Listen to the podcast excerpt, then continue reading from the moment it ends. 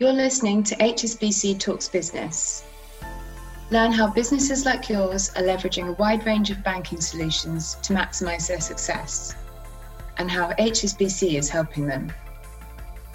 Listeners should note that this episode has been recorded remotely, therefore, the sound quality may vary. Thank you for listening.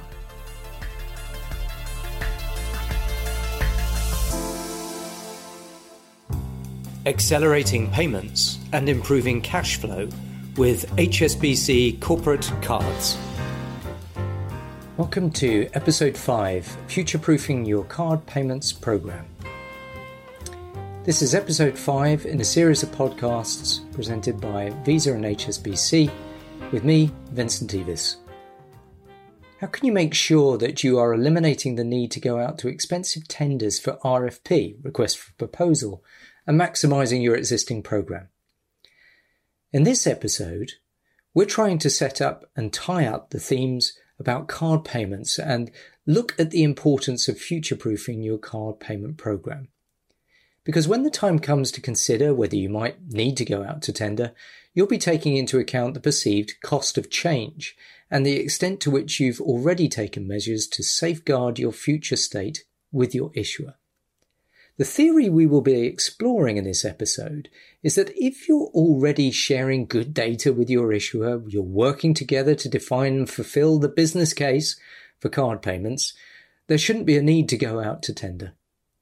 This all starts with building an anti-fragile program. That means you're continually finding new ways to back up that business case, talking to your about their use, increasing the amount of spend and transactions, focusing on the most relevant suppliers. Let's examine the cost of change first.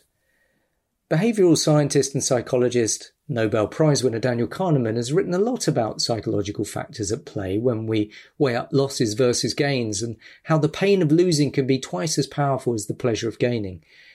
It's why, for example, people will stick with their existing phone instead of switching to a shiny new alternative, simply because they can't overcome the obstacle or the remembered pain that they had of having done that last time, the switch of passwords, the updating of apps, and all those sorts of things. We tend to overrate and overestimate the emotional cost of change as a result. If you're invested in something, it's difficult to change. And when customers go out to an RFP, a request for proposal, most of them never change. We know that 20% of customers in this market, the cards market, go out to RFP each year, but only about 30% of those actually ever change. And another 40% are effectively aimless. They, they are not bound to any future state that they've set out. So they would typically rate the cost of changing much higher than the benefit they might receive. The perceived cost of change isn't the crucial factor, however. As long as the current solution achieves the business case, there's really no strong answer to the question why change. Not when you've got a future state that you're working towards, an issuer that continues to help you get there, and you're involved in the process of sharing more and more relevant data with your issuer, then you're in the process of actually future proofing your program. You as customers are not likely to have evidence of what it will cost you to change you'd have a sample size of one, your own business. And a logical approach would be to look at both the benefits and the cost of change. The benefits could be things like increased transaction capture automation or improved compliance, reduced audit, and so forth. But if you can't get those things from your current issuer, then you may look to change. But if you can get all these things from the existing issuer, then why change? Especially since there will be no costs. Costs are likely to be things like your time and resources, reputational risk, what if this fails, contracts, cost of files, information technology, integration costs, ERP integration, and those kind of things. The research that we have conducted shows that there are six key areas that are important to customers when considering the cost of change. This can be contracting and documentation, representing around 27% of costs, change coordination with third parties like your ERP provider, which could be around 26% of costs, and then things like reporting data and file integration around 25% of costs. There are other things like cardholder setup, rollout, policy amendments, and card administration, and those sorts of things. But from the statistics we just gave you, it shows that around 78% of costs come from areas that are not going to really add any value or benefit.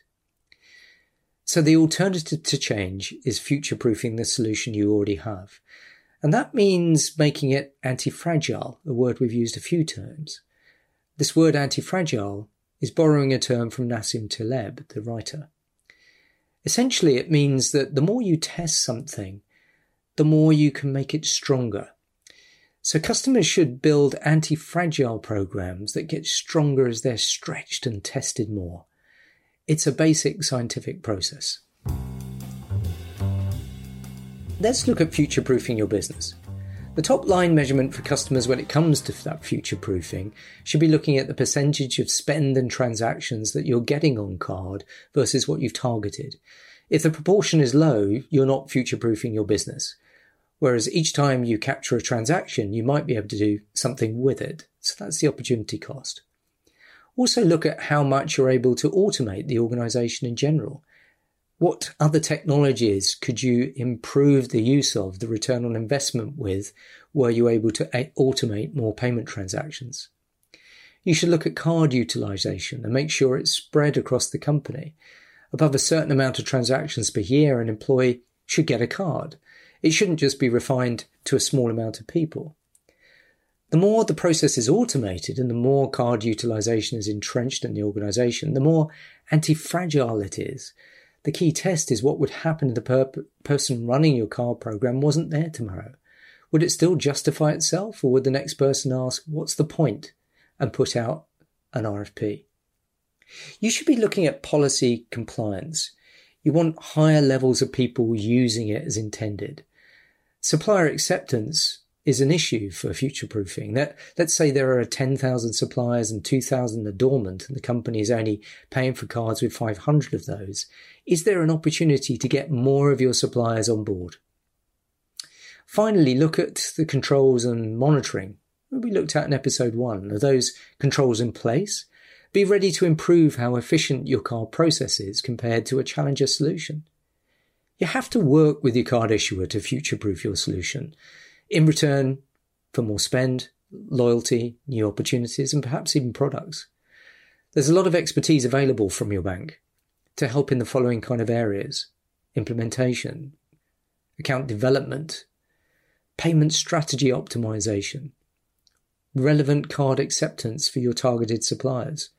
And then there can be things like client conference and user forums. And then finally, helping you to get the most out of your chosen technology. Other ways to future proof is to look at some elements we discussed in episode one your business footprint. Implement your cards where you need them across the world. Your card distribution policy. Control that spending and leakage. Standardize global processes where you can. Compliance. Improved policy compliance and streamlined transaction processes can help you improve the return on investment you're getting. And finally, cardholder experience. Do customers understand how and where they should be using their card? To enhance that customer experience, those cardholders need to know the number of employees, cards, employee ratio, the spend as a percentage of revenues, transactions per card, and so forth. These are all data points that you as the customer should be working with your card issuer on. By knowing these, you will know where you are and where you want to be in the future. To expand on this topic, we have guest speaker Joanne Towers, Managing Director, HSBC Europe. So, when we're looking at future proofing a program, um, how do you? I know you have some thoughts, John, how you use cards as a mechanism as part of an overall portfolio, and that it will depend upon the circumstances uh, within that organisation at the time. So maybe you can talk us through how you've seen things evolve. Yeah, certainly. So um, I, th- I, think it's having a, a, broader portfolio view and, and understanding um, how different solutions work for different scenarios um, and challenges that you might have at, at, a particular time. I think we're all very familiar with um, companies having card programs to manage travel and expenses. Um, but in the current climate, nobody's really travelling anywhere. So if, if that's all you were using your cards for, they're probably they're, you're probably not using it for very much just now. um, which is where we can really help because you can broaden the portfolio and, and just having an eye on what are the other opportunities, um, particularly around proc- procurement and your accounts payables. Um, or even when you've got people working from home and security might be um, one of your concerns where you might want to be using a one time password with a virtual type card solution. Um, so I think it's about having a broad view of the different opportunities and the different solutions that you can use, and um, not being set just to one thing, um, and w- which may or may not be relevant. That was Joanne Towers, Managing Director, Head of Payments and Cards at HSBC Europe. So let's recap.